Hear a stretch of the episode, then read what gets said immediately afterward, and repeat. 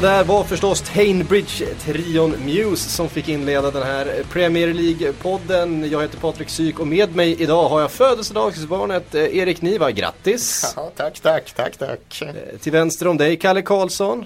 Fyllde år i lördags. Ja, stämmer. Det här är ju magiskt. Och ett födelsedagsbarn har vi imorgon. Ryan Giggs 40 år, still going strong, eller vad säger ni? Jag trodde du skulle säga Thomas Brolin. Jag tror faktiskt att han också fyller 29 november. Det där var ju sånt man kollade upp när man var yngre. Och hur mycket fyller då Thomas Brolin? Ja, vad fan kan han fylla? Han måste ju ha varit, säg, undrar om inte han, han var 20 i VM tj- 90 Jag var kanske. 25 tror jag VM 94. Ja, ja men säg att han var 21 VM 90, det kan nog Ja. stämma. Hur gammal, hur gammal Hur fan då? gammal är man då? Ja? 20 år till Då har gått, 44 då. 44, då. Grattis Thomas, hoppas eh, Howard Wilkinson också skickar en hälsning. Ja, det kan vi väl eh, nästan räkna med att han gör. Det var ju... Eh, Lombardo lär nog höra av sig i alla fall. precis.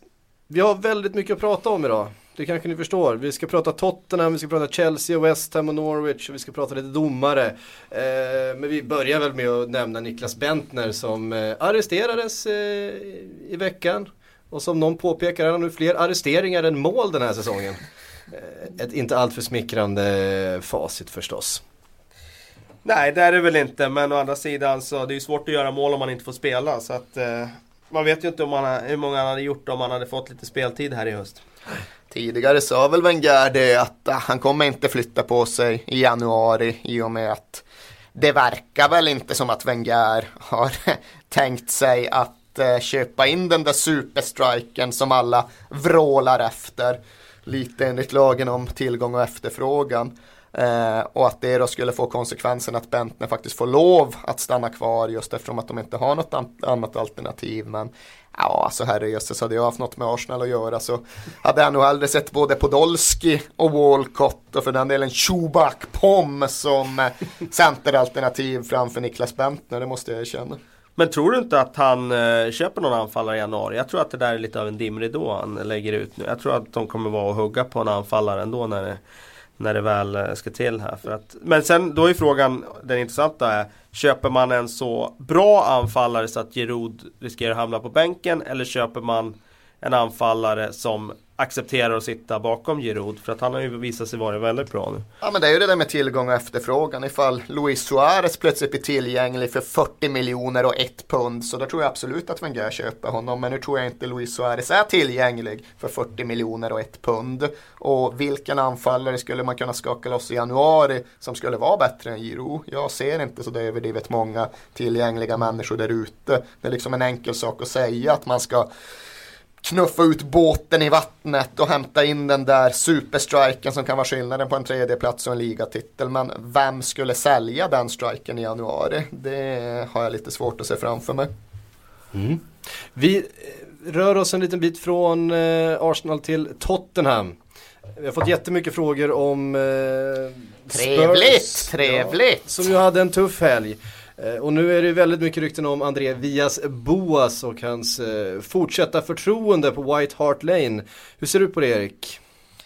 Ja, vart ska jag börja? Jag tycker ju personligen definitivt inte att Vias Boas ska få sparken och jag har lite svårt med det parodiskt korta tålamodet som präglar den så kallade moderna fotbollen och dess debatt. Men med det sagt är det ju klart att det är mycket som inte har sett så där jättebra ut under hösten och det är givetvis oacceptabelt att förlora med 6-0 alldeles oberoende av vilka man spelar mot. Och skulle det bli så att eh, Tottenham tar en poäng max på sina två nästpåföljande matcher mot Man United och Fulham så är det givetvis så att Andreas Boas kommer att få det jobbigt för han är ju till att börja med inte särskilt omtyckt i de engelska mediekretsarna och betydelsen av det kan man inte undervärdera för de har ju en väldigt stor genomslagskraft alltjämt. De har en väldigt kraftfull förmåga att kunna sätta debatten och bestämmer de sig för att Vias Boas är under press så då blir han också satt under press.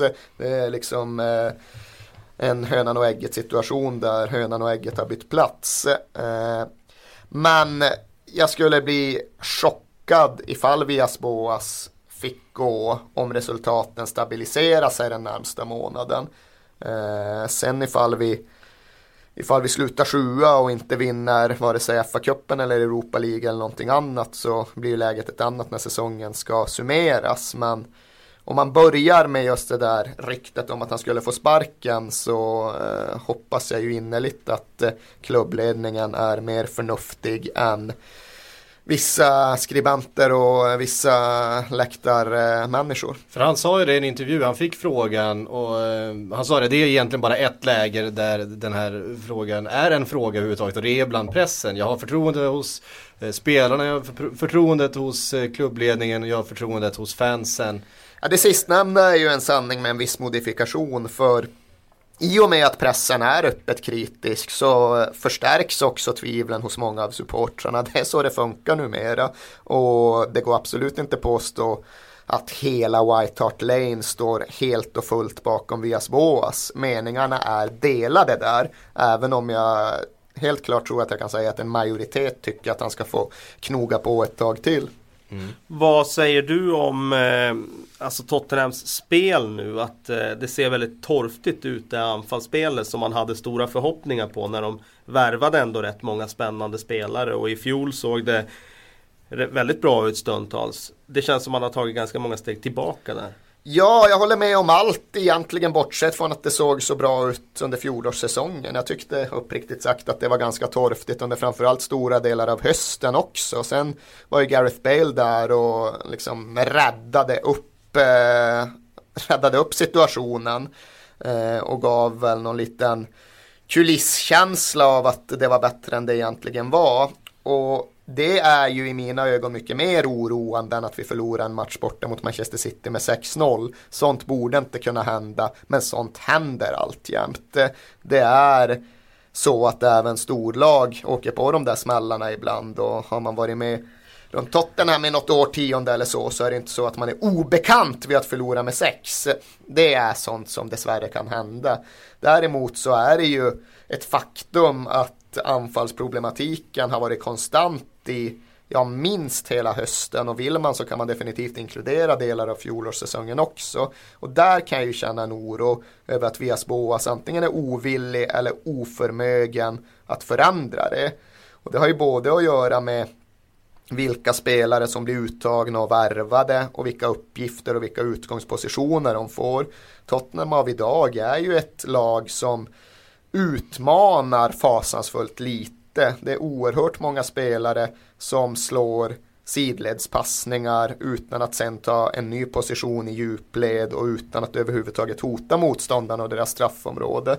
Så det har ju varit väldigt ofta som Tottenham just har varit ett lag som visserligen har mycket boll men som mest rullar runt den i sidled 10 meter in på motståndarnas planhalva när de har 10 gubbar bakom bollen och då händer det ingenting. Så Sen finns det ju också ett problem med att vi saknar den där självklara kreatören som nummer 10. Christian Eriksson är nu skadad men eh, såg väl jag aldrig som någon William eller eh, för den delen en eh, kreatör i världsklass. Så jag misstänker väl att konsekvensen av att Eriksson nu är skadad är att det kommer pressa Vias Boas närmare ett försök med två anfallare. Och det tror jag väl inte är så det jäkla dumt. Jag tror att det framförallt kan underlätta för att involvera Soldado i spelet och ge honom möjligheter runt straffområdet och liksom få in honom i det hela. Men det leder samtidigt till en situation där vi återigen har gjort oss själva mer eller mindre beroende av Emanuel Adebayor och det var ett läge som jag både trodde och hoppades att vi hade passerat. Ja precis, han, är ju, han har varit väldigt, väldigt långt ner i den där metaforiska frysboxen.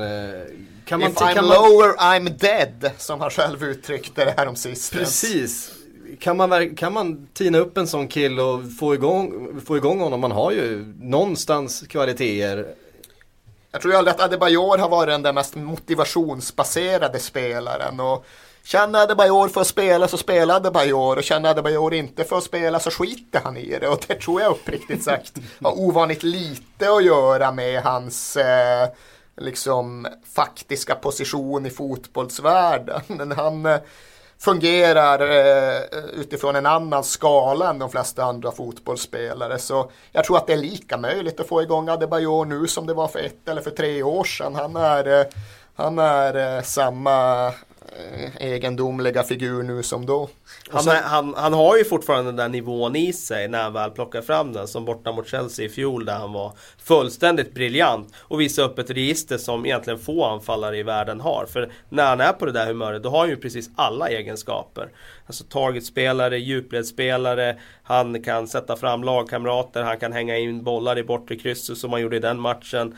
Han har precis allt. Det är därför det är så sorgligt att han ja, har den här liksom, att han inte har huvudet på rätt plats. Så att, eh, så att han inte kan leverera på kontinuerlig basis. Men jag tror verkligen att det blir det för Soldado och Defoe kan inte spela ihop. Det är bara, det är bara att acceptera och inse. Och det gör just att ja, ifall vi inte tror att Harry Kane, the Hurricane, helt plötsligt har blivit en världsspelare den senaste kvarten. Så då är det Adebayor vi i så fall står och faller med. För experimenten och försöken med Holtby som tia har inte alls gått bra. Och ifall man accepterar det då måste man i så fall börja fundera kring att flytta in en Lamela och tro att han ska kunna göra det där. Eller flytta in en Gylfi som inte heller har fungerat de gånger han har testat som tia. Så det läge vi är i nu, det ser ut som ett Adebayor-läge. Mm. Det kräver drastiska metoder nu för att göra något åt den här måltorkan. Och 4-4-2 idag är ju inte Steget är inte så långt när det är andra klubbar som också har börjat använda det.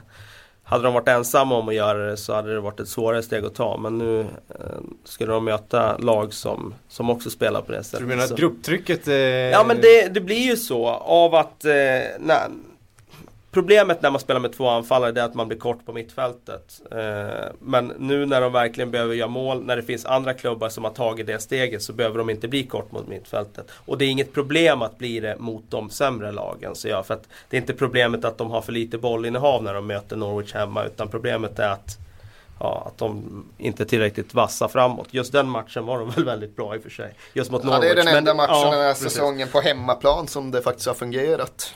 Du nämnde Jermaine Defoe, där det har kommit en del rykten i veckan om att han redan skrivit på ett förhandskontrakt med Toronto för ganska mycket pengar. Eh, nu finns det andra klubbar som drar i honom också, tror du han lämnar i januari? Alltså som jag har förstått det och utifrån den information jag har fått så har han inte skrivit på något förhandskontrakt men han är däremot muntligen överens om att ifall inget oförutsett händer så blir det Toronto. Och det blir det i så fall utifrån en realitet där Defoe är väldigt fokuserad på att få mycket speltid för att kunna slå sig in i en engelsk VM-trupp.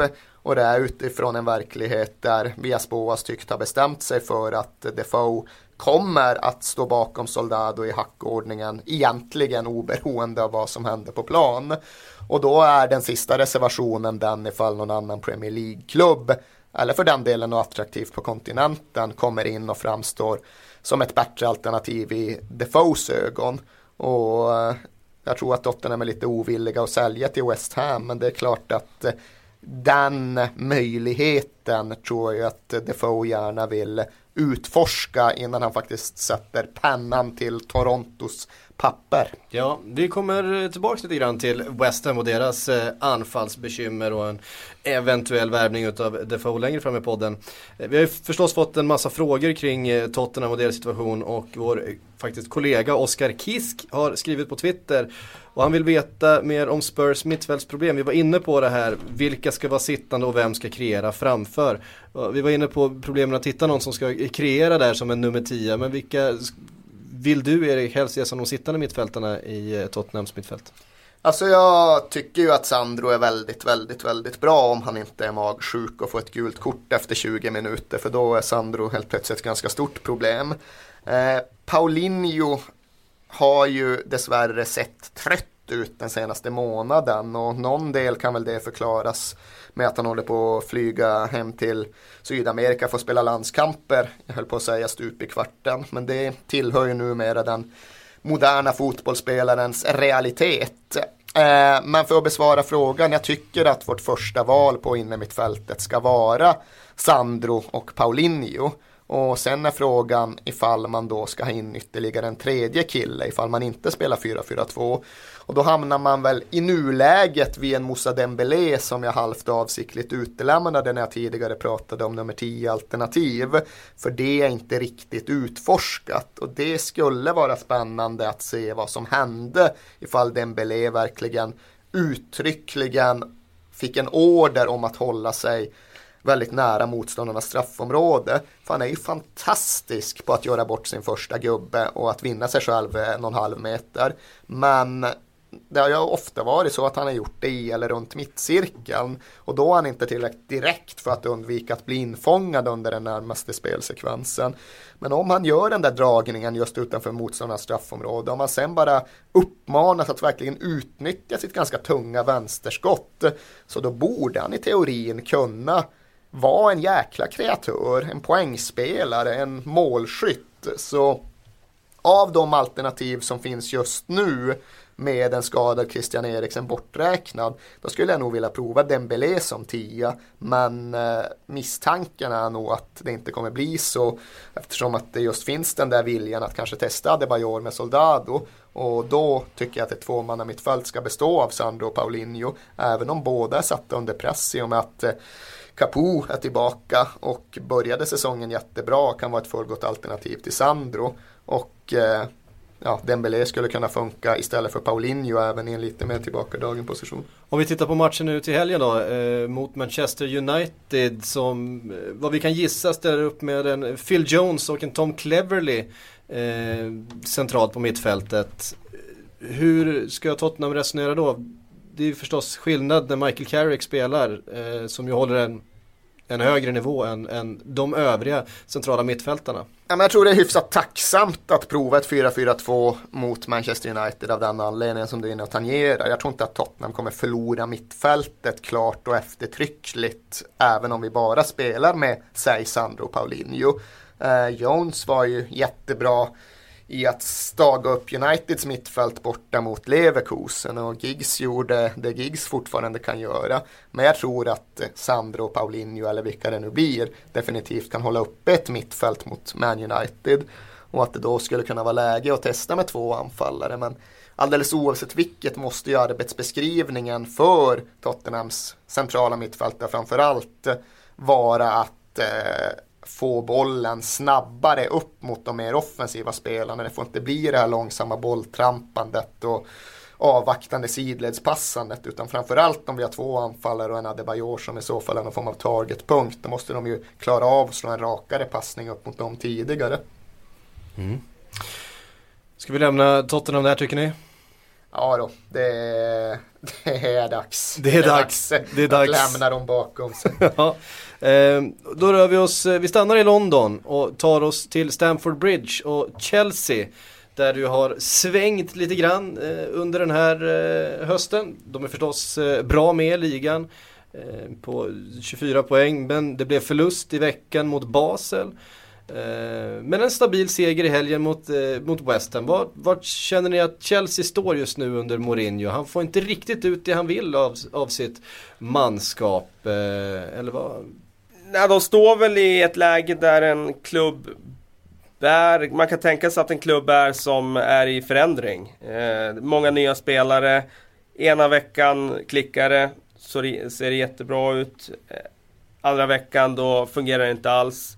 Och då eh, går de på pumpen, som borta mot Newcastle till exempel, en sån där match där det finns enormt mycket kvalitet i laget på plan, eh, men de skapar ingenting, det händer ingenting och det ser eh, extremt taffligt ut.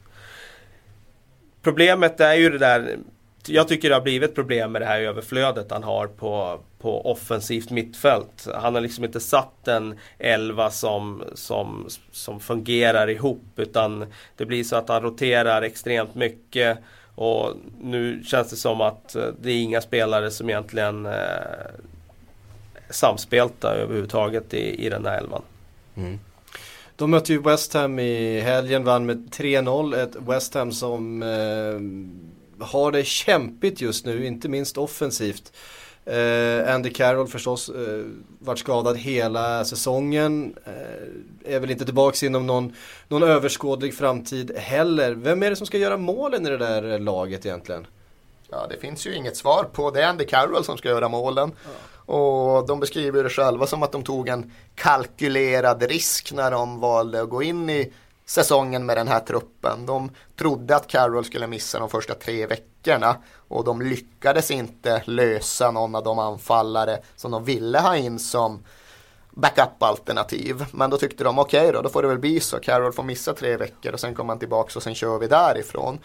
Men den kalkylerade risken, eh, den slog ju tillbaka mot dem. För nu kommer Carroll missa inte bara tre månader utan mer än så. Och det är klart att då blir ju problemet enormt när man saknar anfallsalternativ. För West Ham spel bygger ju så ofantligt mycket på att ha en target, en nickspelare som kan både få fast bollen och trycka ner motståndarförsvaret. Eh, så det är ju en väldigt, väldigt bekymmersam situation och ett tag så såg det ut som att ett West Ham som kunde åka till White Hart Lane och vinna med 3-0 utifrån någon form av drömmål av Ravel Morrison skulle kunna klara sig ändå och att Allardyce hade hittat en, eh, ett spelsätt som skulle kunna kompensera för frånvaron av anfallare.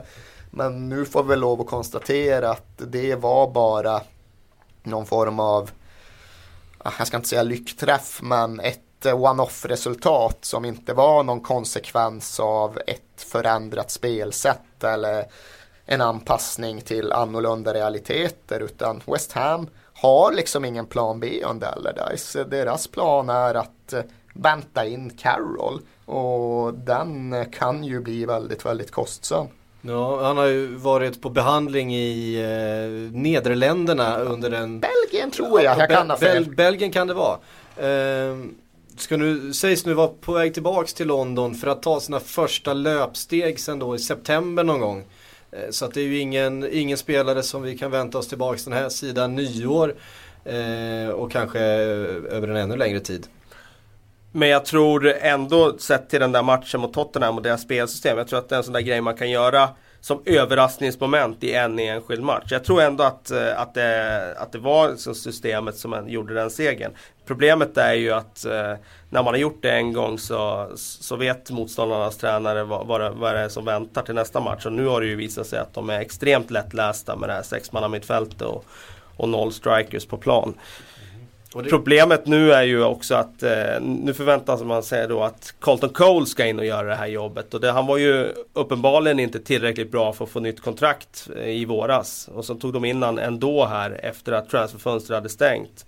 Och eh, det hade varit naturligt att ge honom chansen i förra matchen men han, eh, han fick ju inte starta då heller. Så att eh, det känns som sista livlinan nu under ja, Carrolls skadefrånvaro och slänga in honom och se om han kan göra det. Och det har ju börjat knorras lite i spelartruppen också. Joe Cole var inte alls nöjd med att bli utbytt i, efter 40 minuter nu i, i helgen när Chelsea hade gjort två mål eh, på den första halvtimmen och eh, har sagt att han har helt enkelt tröttnat på att spela under Sam Allardyce. Och, eh, han sagt det? Ja, han, han ska i alla fall sagt att han inte är nöjd med situationen med den nuvarande managern. Eh, och eh, ja, vi får väl se vad som händer där.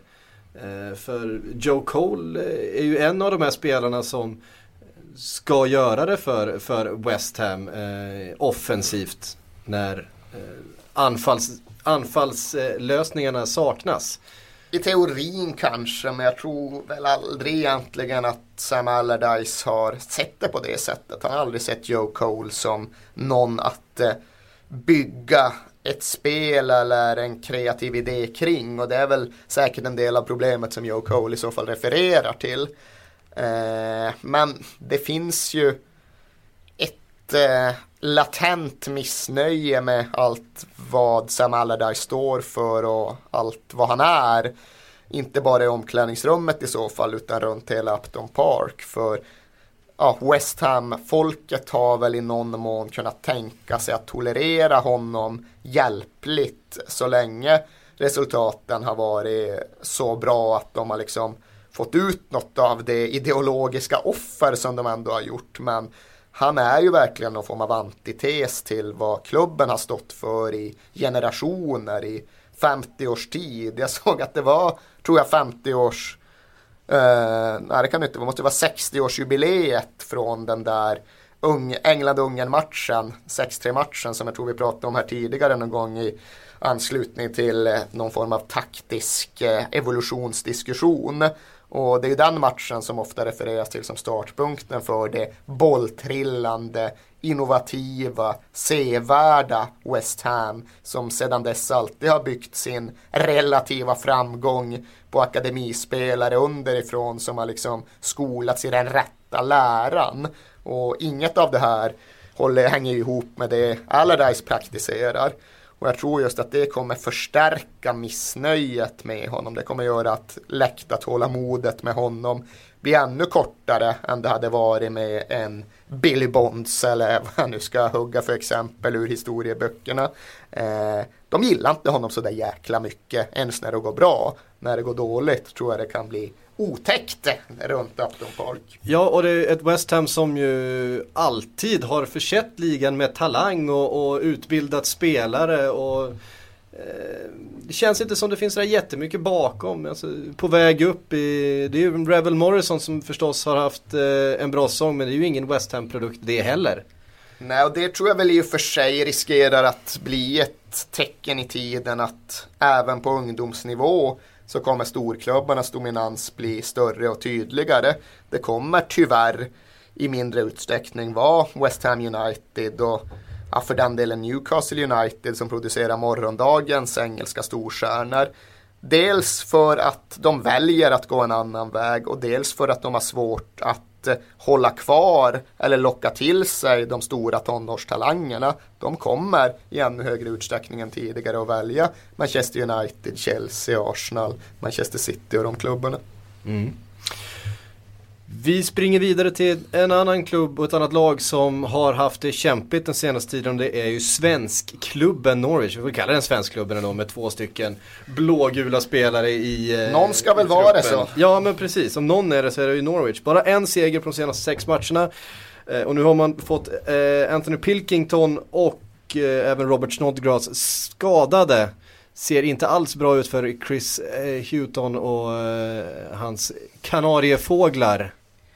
Nej det gör det inte och eh, alltså Inför den här säsongen så var det ju en del som lanserade teorin att eh, Norwich var en av de här utmanarna för i alla fall en plats på övre halvan efter värvningen av Ferro, Lidofer och, och Ricky van Wolfswinkel. Men eh, Faktum är ju att om man tittar på förra säsongen så levde Norwich dels på ett extremt starkt hemmafacit. De levde på ett mittbackspar som överpresterar ska jag säga. Michael Turner och Basong spelar nog över sin förmåga i fjol. Och eh, de hade väl också ett eh, enklare, rakare spel när Grant Holt spelade på topp och det var ett eh, lite mer eh, rakare anfallsspel. Nu har det ju tyvärr då blivit så att eh, det här mittbacksparet ser inte lika stabilt ut. John Ruddy i målet tycker jag också har vacklat jämfört med vad han gjorde före sin skada förra säsongen. Eh, och eh, det här anfallsbiten är ju ett enormt problem där Ricky van Wolfswinkel inte gör mål, inte bidrar någonting i övrigt. Och där Gary Hooper har sett, eh, ja, han har inte gett någonting egentligen. Johan Elmander har inte fått så mycket speltid men eh, ja Det känns som att eh, det, hade inte, det hade inte varit sämre med en Grant Holt kvar i laget tror jag. Mm. Jag tror inte det heller det hade varit sämre med ett Grant Holtigare spel. För jag delar ju din bild av att Norwich and the Newton har försökt. Eh, de har haft en vilja att liksom förfina eh, sin spelmodell. De har velat bli lite mer bolltrillande, lite mer eh, passningsbaserade. Men de har inte riktigt klarat av det och det har både med spelarna och med tränarna och med allt att göra.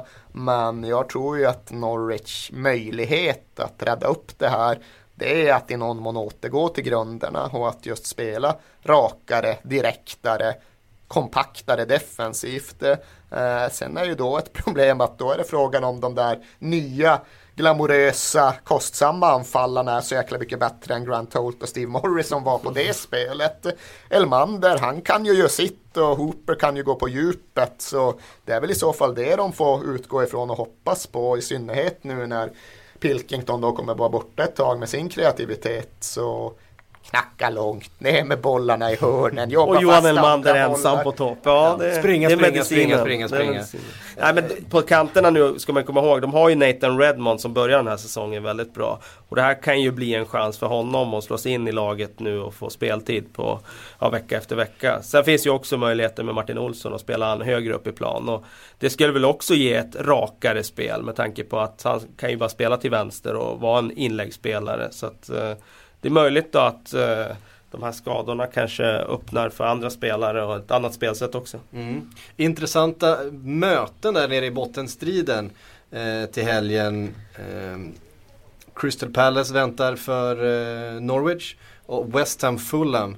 Det är viktiga poäng som det ska krigas om där eh, för det ganska många lag där nere som, som har det motigt minst sagt och Crystal Palace ska bli intressant att se vad de kan eh, göra efter sin eh, fullträff förra helgen och med Pulis vid rodret. Ja, han eh, ledde väl inte laget då? Han satt väl bara på läktaren vad jag förstår, eller? Ja, så var det. Det ska bli intressant att se vart han, vad han vill med Crystal Palace. Ifall de just kommer bli Stoke eh, version, eh, version 2 eller ifall det finns några andra tankar med det. Men ja, Crystal Palace, de har inte varit speciellt eh, raffinerade hittills under säsongen. Så det ligger nog ganska nära till hands att tro att eh, vi inte kommer behöva oroa oss för att de inte är tillräckligt direkta framöver. Nej precis, jag ser här bara en rubrik från Premier Leagues egen hemsida. Eh, ett citat. Appointing Pulis gives Palace a real chance. Ja, varför inte? Man vet ju vad man får som sagt. En kategori i årets liga man inte riktigt har vetat vad man har fått är faktiskt domarna. Vi var inne på det förra veckan efter eh, Ramires filmning eller vad vi nu ska kalla det. Eh, och nu till helgen så var det ju ett par riktigt eh, omdiskuterade, omtvistade situationer igen som eh, renderat i en hel del kritik mot den engelska domarkåren. Jag tänker förstås på eh, Mirallas stämpling utav Suarez, eh, Rooneys spark, eh, men också den här mycket, mycket märkliga utvisningen utav Wes Brown. Eh, en klockren eh, rensning, en klockren tackling. Ja, det har de ju accepterat i efterhand, fotbollsförbundet. De har ju haft den automatiska avstämningen som skulle ha följt på den utvisningen i normalfallet. Men du kan ju även lägga till den utvisning som Bolasi åkte på för Crystal Palace uppe i Hall som också kändes tveksam över felaktighetens gräns.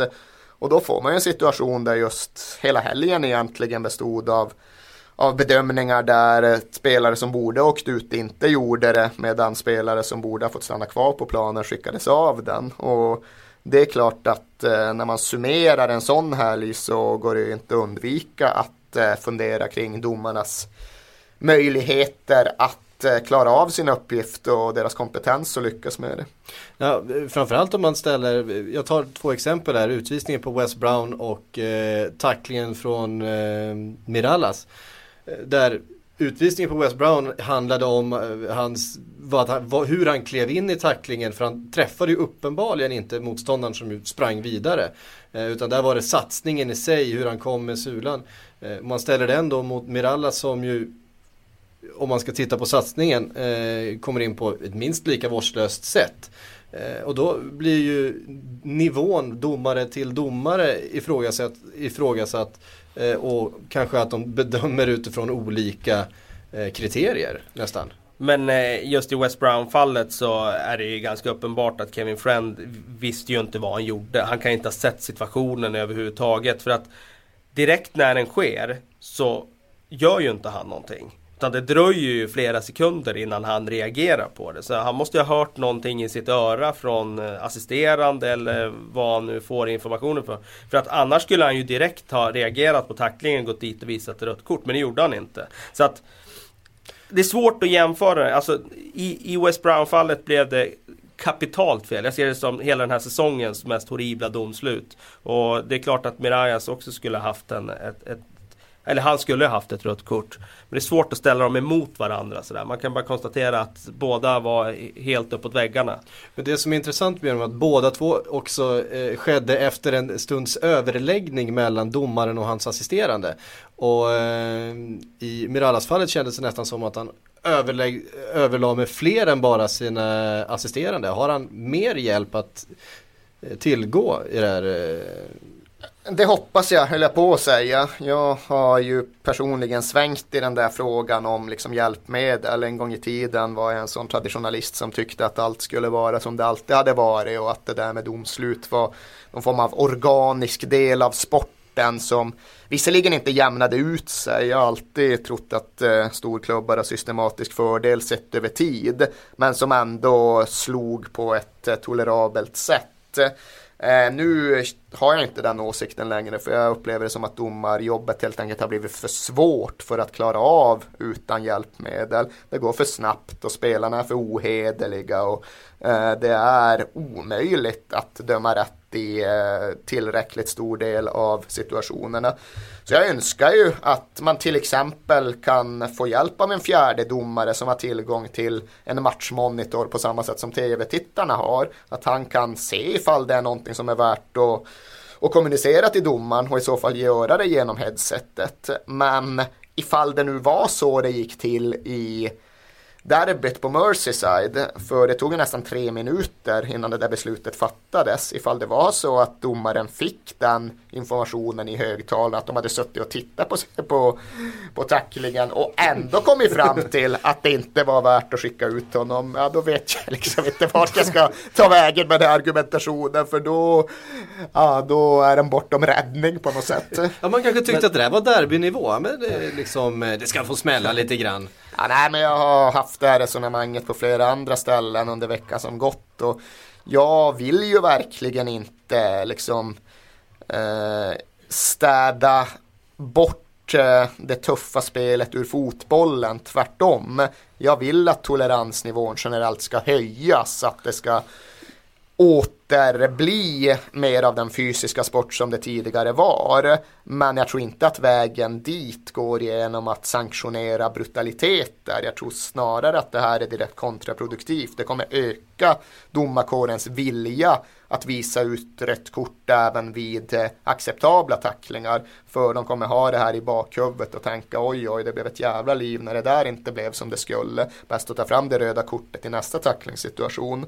Eh, så ja visst derbynivån ska vara lite högre. Jag tycker att det inte måste vara konsekvent så att alla matcher bedöms efter exakt samma måttstock och alla situationer bedöms utifrån någon steril eh, regelbokstolkning. Det ska kunna vara lite flexibelt men det ska aldrig kunna vara ett läge där man funderar, överlägger, har tid att reflektera kring Kevin Mirallas tackling på Luis Suarez och komma fram till att det inte är en utvisning för då bara begriper jag inte hur man, hur man, eh, hur man resonerar. Ja, jag såg att du satt och ja, nej, men jag tänkte bara, lite på dig. Ja men där vi börjar den här diskussionen kring eh, vad engelska domare och deras status och där så vill jag ändå med allt det här sagt med alla de här horribla domsluten som var den här omgången så vill jag ändå säga att de sämsta domarna finns fortfarande i La Liga. Ja, nej, men jag ska inte säga att de engelska är the best of a bad bunch för det blir liksom väl nedsättande uttryckt. Och det är missvisande så tillvida att det går ju inte att utgå ifrån en ståndpunkt där man menar att alla domare är dåliga. För så kan det ju inte vara. Ifall det är så att alla domare är dåliga så kan det inte vara domarna det är fel på. Då måste det ju vara deras arbetssituation det är fel på. Då är det ju i så fall ett omöjligt jobb. Och där tror jag väl att vi är någonting på spåren när vi konstaterade. Ja, att vara domare idag är ett omöjligt jobb och därför måste fotbollsinstitutionerna på ett eller annat sätt komma fram till en situation som hjälper dem.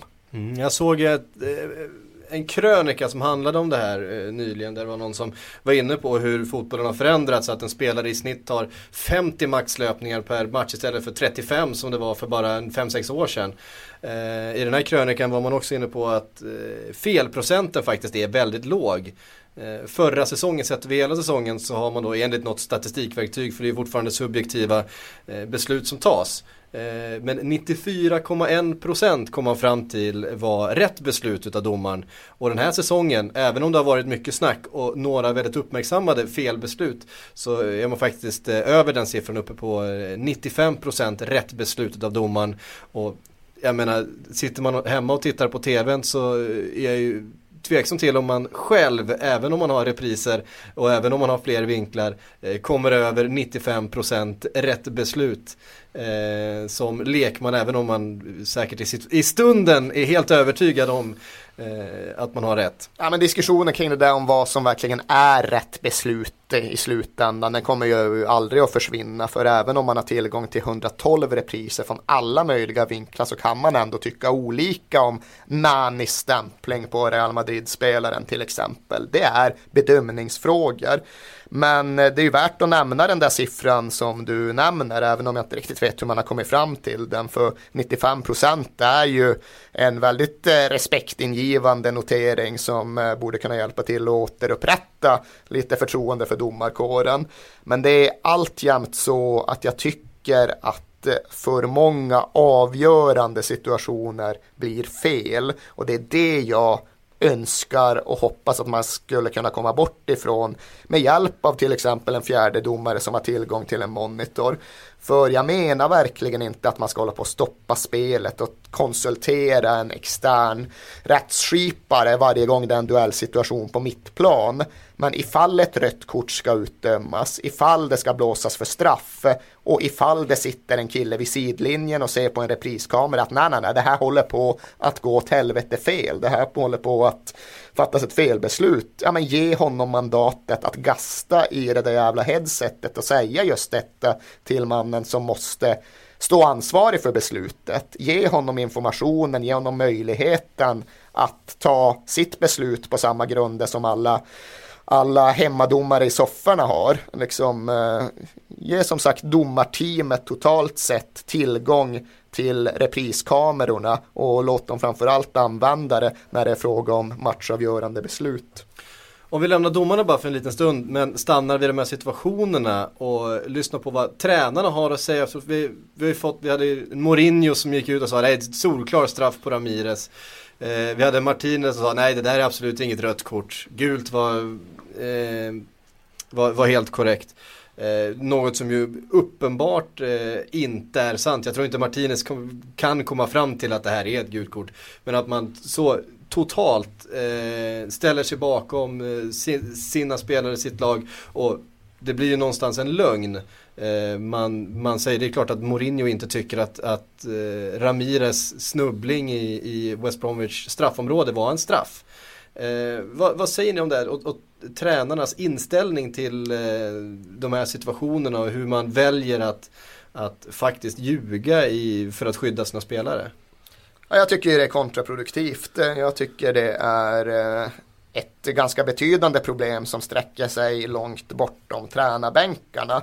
För jag vet ju givetvis hur Mourinho, Martinez och alla andra skulle resonera ifall de verkligen var ärliga. De skulle säga att, att ansvaret gentemot min arbetsgivare och klubbens supportrar går före allt annat. Eh, det får vara överordnat det faktum att hela den större och vidare fotbollsdiskussionen blir förgiftad.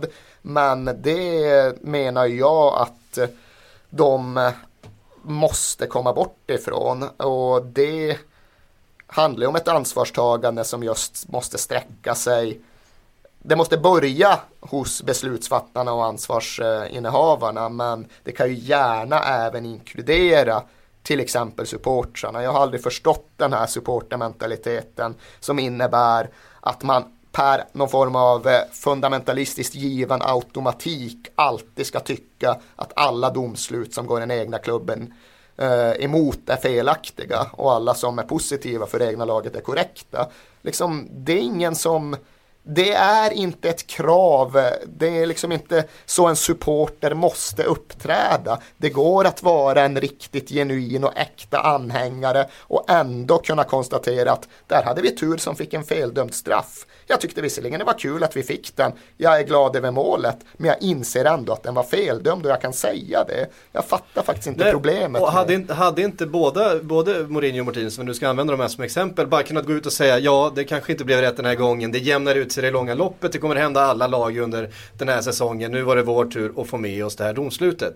Eh, istället för att bara så tydligt gå ut och, och, ställa sig på tvärs med det alla egentligen har sett på reprisbilderna var fel. Men jag tror att det blir en sån här grej också att alltså, den spelaren som råkar ut för, eh, alltså eh, tacklingen eller vad det är. De resonerar ungefär som Erik beskriver supportrarna nu. De, alltså man är sig själv närmast. Eh, Ramirez tycker att det var straff. Frågar du honom så tycker han verkligen att det var det. Eh, och vice versa när det gäller Mark Hughes. Han tycker liksom att West Brown skulle ha blivit utvisad. Eh, sa han i något tillfälle. Men det tycker han ju verkligen. Nej, det, det tycker, tycker han ju inte. inte. Men, inte Nej, men, då har det blivit liksom en grej, upplever jag nu på senare år här att tränarna är rädda att förlora spelarens förtroende genom att gå emot spelare. För att om Martinez skulle ha sagt att ja, Miraya skulle ha åkt ut det definitivt för det här. Så finns det en liten risk i att engelska tidningar skulle blåsa upp det som att han gick emot sin spelare och han, eh, han liksom, ja, sa att det där var definitivt rött kort. Och att han då i förlängningen skulle förlora omklädningsrummet.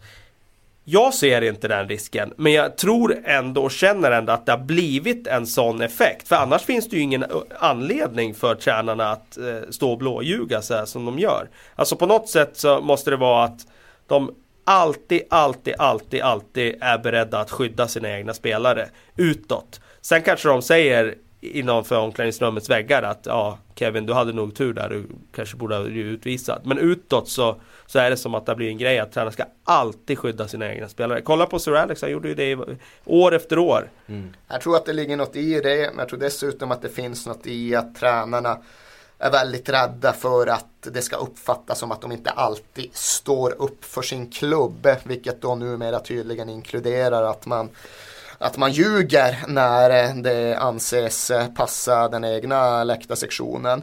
Eh, därtill tror jag också att det har satt sig någon form av medial övertro på det här med mind games så att man minst ska sätta press på en domarkår och att eh, ingen människa någonsin vågar blåsa mot Alex Ferguson för att han alltid ställde till ett sånt jävla liv. Det finns ett korn av sanning där inne någonstans men jag tycker att det kornet har ju tillåtits växa till en jävla sandstorm som har helt eh, bisarra proportioner. Mm. Vi lämnar de här situationerna, vi lämnar domarna och tränarna för den här gången och så ska vi gå vidare med lite läsarfrågor. Tiden rinner på här. Eh, och vi börjar med eh, Filip Karlsson, han har en liten udda fråga. Är ni för eller emot en nystartad liga med de, med de bästa lagen i Europa slash världen i? Helt emot. emot. emot ja. Eh, vi har ju Champions League, jag tycker att det räcker och jag är så som håller på traditioner. Det skulle vara enormt tråkigt om eh, all den här historiken med våra ligor, inhemska ligor skulle bara blåsas bort. För att eh, liksom G14 skulle starta en ny liga där egentligen tv-pengarna och det skulle vara det enda liksom måttstocken på framgång. Ja, framförallt skulle det vara ett eh, ett sånt stort brott mot idrottens eh, grundläggande idé att Eh, det är frågan om det skulle vara giltigt att prata om idrott längre. För när det resoneras kring en sån här superliga så är det ju liksom underförstått eller uttalat att den ska vara stängd. Den ska vara sluten för de mest kraftfulla klubbarna, vilket då är samma sak som de rikaste klubbarna. Och ifall man pratar om en sluten liga där prestation inte spelar någon roll för vare sig upp eller nedflyttning, då pratar man om en fotboll som jag faktiskt inte tror att jag skulle vara intresserad av att jobba med längre. Mm. Pia Karlsson eh, frågar dig Erik. Eh, hur säker är du på att Spurs studsar tillbaks på söndag? Ofta följs ju storförluster av en revansch. Hur säker ja, jag är på det, det? Ja men det är så han uttrycker sig. Ja då kan jag inte räkna i procent, då kan jag räkna i promille. Jag är absolut inte säker på någonting i relation till Tottenhams hemmamatch mot Manchester United. Men det är klart att jag inte utesluter möjligheten. Det finns ju någonting i det han eh, refererar till. Det finns en tendens att ett riktigt bottennapp eh, väcker en reaktion även hos en ganska obrydd spelargrupp. Mm.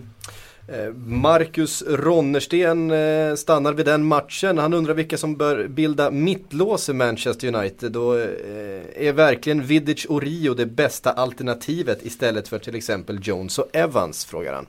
Eh, Vidic och Rio är det bästa mittbacksparet om United spelar med ett lågt försvar och ska stå och nicka undan i eget straffområde. Då håller jag fortfarande dem som bäst. Däremot så eh, blir det ett problem idag med Ferdinand upplever jag med att han saknar den där snabbheten som han hade tidigare. Vidic har ju aldrig haft den snabbheten. Vilket gör att de får spela lite lägre än vad de kanske egentligen borde göra, vilket såklart då i förlängningen eh, ger större ytor på det där mittfältet som redan har problem. Eh, så att eh, bästa mittbacksparet är nog ett lite influenser av lite yngre spelare. Johnny Evans ser jag nu som en av dem. Så att Rio Ferdinand, Johnny Evans just i den här matchen. Ifall det blir så att Man United möter Tottenham med en ensam Soldado på topp, då kan de pressa upp till mittlinjen utan att behöva bekymra sig för att eh, bli straffade på djupet. Så jag uh, befarar att de definitivt kan komma till spel med Ferdinand och Vidic utan att uh, behöva lida av det. Och kanske inte eh, behöver bekymra sig för så jättemycket bollar in eh, i höjd heller från eh, kanterna. Det är inte riktigt så Tottenham har spelat. Nej, det är inte heller det vi har spelare för. Som sagt, nu är det beroende på vilka som startar. Om Adebayor spelar och huruvida Lennon och eller Townsend spelar och i så fall få instruktioner att skära in. Men Ah, vi, vi, har inte hotat speciellt mycket på, på något, på något sätt. sätt. Det var exakt det jag satt och tänkte på. um, Joakim Agri Eh, tror jag det ska uttalas. Eh, han undrar, eller han vill att vi ska prata om talanger som aldrig blommat ut. Vad avgör? Och då, bara för att, vi ska inte grotta ner oss där för mycket. Men det, det spreds ju en bild här från 2007 som Daily Mail hade i sin tidning där de försökte utse spelare eh, som då var eh, tonåringar och talanger som skulle kunna slå sig in i en, eh, en VM 11 till 2014. Alltså man försökte se sju år fram i tiden. Och där hittar vi bland annat spelare som Theo Walcott och eh, Micah Richards. Eh, och det var ju skarpsynt. Men där hittar vi också spelare som Robbie Threlfall, någon som kommer ihåg honom? Oh ja. Eh, Gavin Hoyt. Mm, Justins mm. lillbrorsa. Dean Parrott. Spurs. Tottenham, precis. Numera Stevenage. Sam Hutchinson, Hutchington, eh, Hutchinson, Hutchinson. Ja, förlåt. Eh, är ju fortfarande kvar i Chelsea men utlånad till Vitesse. Ja, skade skjuten i skank av skador. Men det är också en faktor man måste väga in såklart. Eller, och, och en Michael Johnson finns ju med där. Ja. Den stora talangen som... Eh, Numera mest är stor. Ja, ja precis. Har haft väldigt många problem på vägen. Så det är inte så lätt. Det är ganska många av de här som var jättetalanger för en, ja här 6-7 år sedan. Ben Amos, målvakten, mm. Manchester United. Utlånad till Carlisle United just nu. Ehm, där fick du några i alla fall som eh, aldrig blommade ut. Ja, vi hade ju ett par exempel. Scott Sinclair var med här också. Mm. Ehm, har ju varit på gång i alla fall eh, en bit upp.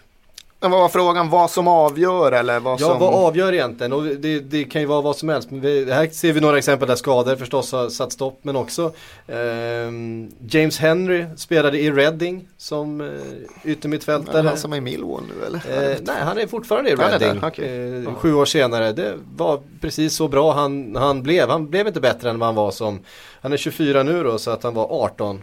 Ja, men det som avgör det absolut eh, mest centrala och det allra viktigaste det handlar ju om vem som klarar av att bibehålla hungern och utvecklingsviljan genom de första senioråren och vilka som därifrån klarar av att skaffa sig tillräckligt med speltid för att uh, utnyttja den.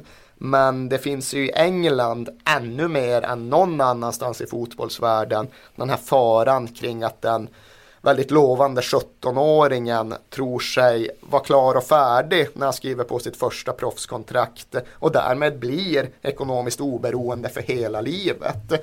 Eh, att som 17-åring i en Premier League-trupp tycka att jaha, grymt, nu är jag färdig med det här, nu är jag redan liksom eh, framme på fotbollssportens topp och kan slå, sig till, slå mig till ro med det. Det är en jätterisk och det tror jag verkligen att det är som skiljer de som försvinner från de som eh, klarar av att göra sig ett ännu större namn och sätta ett ännu större avtryck. Det är den här viljan att fortsätta utvecklas, fortsätta bli bättre och offra sig för sin sport. Eh, se till att man får speltid alldeles oavsett om det är i Premier League-klubben man tillhör eller i andra divisionsklubben man blir utlånad till. Eh, men det kommer liksom i förlängningen. Det viktiga är just att ha kvar den där inre hungern och det brukar ju sägas att man inte ska ha det för lätt för tidigt för då slocknar den. Den som är bäst som 15, 16 eller 17-åring blir väldigt sällan bäst som 25, 26 eller 27-åring. Mm. Um. Kristoffer Hansson vill att vi ska prata lite om Pat Rice. Det kommer fram idag att eh, Arsenal-ikonen eh, som också varit eh, förstås spelare, han har gjort över 400 matcher tror jag för Arsenal. Eh, också varit assisterande under Wenger under nästan hela Wengers tid där va eh, diagnostiseras för cancer och nu behandlas för detta. Eh, finns väl inte så mycket mer att säga att vi skänker eh, den gode Rice en tanke. Sannerligen all lycka till honom och hans rehabiliteringskamp. Ja, och hoppas att han eh, kommer tillbaks till ett hälsosamt liv så fort som möjligt. Ehm, men eh, vi går vidare, Niklas L har skrivit en fråga här som jag vill ställa till dig Kalle, för det här är en typisk Kalle Karlsson-fråga. Varför spelar Manchester United inte 4-1-4-1 alla Bayern med Carrick som ankare och Kagawa Rooney som offensiva mittfältare? Ja, den, alltså den där frågan har jag fått massor av gånger under hösten och jag tror att det är ganska naturligt att frågan kommer upp för att det vore ju det enkla sättet att få in Manchester Uniteds bästa och mest kreativa spelare i samma startelva. Men det får ju bli ett sånt där tråkigt svar som eh, inga supportrar egentligen vill höra. Men det är ju så att eh, tränarna utgår från att ta en balanserad elva. Och eh, skulle de spela med, med Wayne Rooney och Shinji Kagawa som de där två offensiva mittfältarna bredvid varandra så skulle eh, det skulle bli en för offensiv elva. Michael Carrick skulle få täcka alldeles för stora ytor och United skulle bli alldeles för sårbara för kontringar. Man ska komma ihåg att när Bayern spelar det där systemet så så har ju de ofta Xavi Martinez i en av de där offensiva eh, positionerna. De kan spela med Filip Lam i den defensiva rollen och så kan de ha Xavi Martinez i den offensiva rollen. I vissa matcher är det Eh, Lam som spelar defensiv och Schweinsteiger spelar i den offensiva. Och ställer man Schweinsteiger och Javi Martinez mot Kagawa eller mot Rooney så märker man ju att det är, det är helt annan balans på de spelarna. Det är två spelare som är helt eh, och hållet mer defensiva i sin läggning. Och då blir det inte samma sak som att ha två spelare som Rooney och Kagawa som, som har ett offensivt grundtänk. Och Ja, det, det är tyvärr det tråkiga svaret. Sen skulle man i och för sig kanske kunna testa det hemma mot Hull City, möjligen. Och det är inte alls omöjligt att man gör det liksom sista 30 av en match. Det är en helt annan sak. Men eh, från start i matcher så tror jag inte vi kommer få se det. Mm. Um... Däremot kan vi säga så här. Kagawa var ju väldigt bra igår i nummer 10-rollen. Så att så länge van Persie är borta nu så tror jag nog att Eh, de kommer att spela med Kagawa i nummer 10-rollen och Wayne Rooney som striker. Och det kommer ju gå ut över Hernandez då som inte har någon plats inne i elvan. Mm, vi stannar vid United för Joel Magnusson. Eh, han undrar så här. Vad ska Mois göra? Är han ens rätt man? Hur mycket pengar behöver jag pumpa in för att vi inom citattecken eh, ska ta sig till Champions, eller ska vinna Champions League? Men det är väl inte pengar som fattas eller? Eh, det kan man väl i och för sig i en förlängning säga att det är i och med att Manchester United under Glacier-familjen har förvandlats till klubben som säljer Cristiano Ronaldo och ersätter honom med Antonio Valencia. Och det är väl skillnaden på en klubb som faktiskt kan vinna Champions League och en klubb som kan nå en semifinal eller något i den stilen. Så det där är ju lite lurigt. Manchester United har ju alltid satt en ära vid att vara klubben som förädla fram världsstjärnor snarare än att köpa in dem. Men så som fotbollsvärlden har utvecklats och kommit att se ut så tror jag ju att det är rätt svårt att, eh, att bli Champions League-vinnare eller bli en klubb som egentligen är med där och har en realistisk utmanarchans varje säsong utan att i lite högre utsträckning köpa färdiga världsspelare. Mm. Så, eh, hur mycket pengar? Ja, det beror precis. helt på hur mycket pengar Glacier-familjen snor av det du i så fall pumpar in. Hur mycket de tänker lägga på räntekostnader och dylikt. Så det är svårt att svara på. Ja men fram med hammaren och slå sönder sparbössan Joel så eh, kan du säkert hjälpa dem en liten bit på vägen. Det är inte Uniteds intäktsströmmar det är fel på. Det är inte där skon klämmer. Nej, för det de är att väl- de, de har- försvinner någonstans på vägen till värvningsbordet. Det är väl en av de högsta intäkts, eh, intäktsströmmarna ett eh, idrottslag överhuvudtaget i världen har. Ja, och Glacier-familjen har ju gjort dem ännu större, det ska man väl sägas, men det har ju mest att göra med att de själva är sugna på att gräva sig några bäckar till sina valv.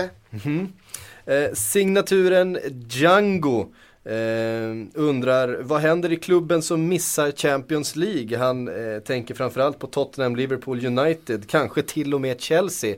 Eh, två av de här klubbarna ska ju, om inte City och Arsenal fullständigt eh, tappar farten, faktiskt missa Champions League-spel till nästa år.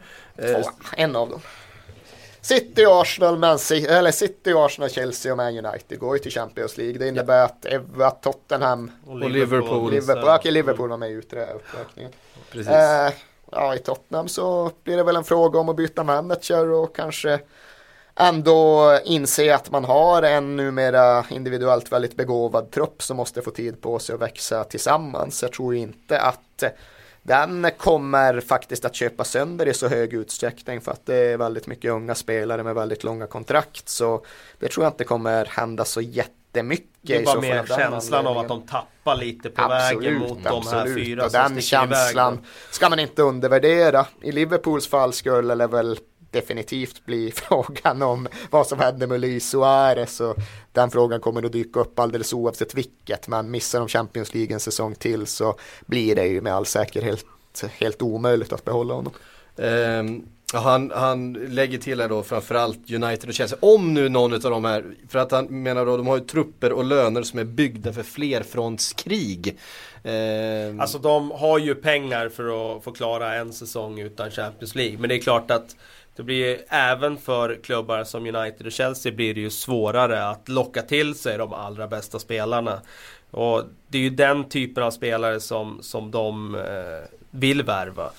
Eh, United vill ha den där mittfältaren som går in och förstärker laget direkt. Och de namnen som det, liksom, de drömmer om, de skulle ju inte gå till ett lag som inte ens kan lockas med Champions League. Valde att locka en Ander Herrera på de premisserna. Ja, Herrera går nog att locka i och för sig. Men eh, jag tänker på de här lag, namnen som de drömmer om. De drömde om Fabregas. Det, liksom, det går väl i alla fall inte. Iniesta. Men Iniesta snackas det om nu. Liksom. Varför det om det? Alltså, så jävla ja, men varför inte? Det är ju roligt Erik. Nej det är ju inte det. Det är så orealistiskt att det enbart Fast är man vet ju i det fallet att det är agenten som har spridit ut det med tanke på att han förhandlar kontrakt. Liksom. Ja, precis. Eh, det var faktiskt allt vi eh, hann med idag. Eh, kändes bra? Eh, ja, vad fan. Prata om ett Tottenham i 6-0 mot vind. Det kan väl aldrig bli tråkigt. Precis. Ja, jag var ju förkyld och låter som jag pratar en kastrull. Så att jag är glad att Erik var tillbaka så slapp jag prata så mycket. Ja, härligt. Eh, Ja, vi som har pratat idag heter då Patrik Syk, Erik Niva, Kalle Karlsson. Eh, Ni följer oss förstås på Twitter, skriver till oss under hashtag Sportbladets PLP. Och sen så hörs vi om en vecka igen. Ha det fint, hej då!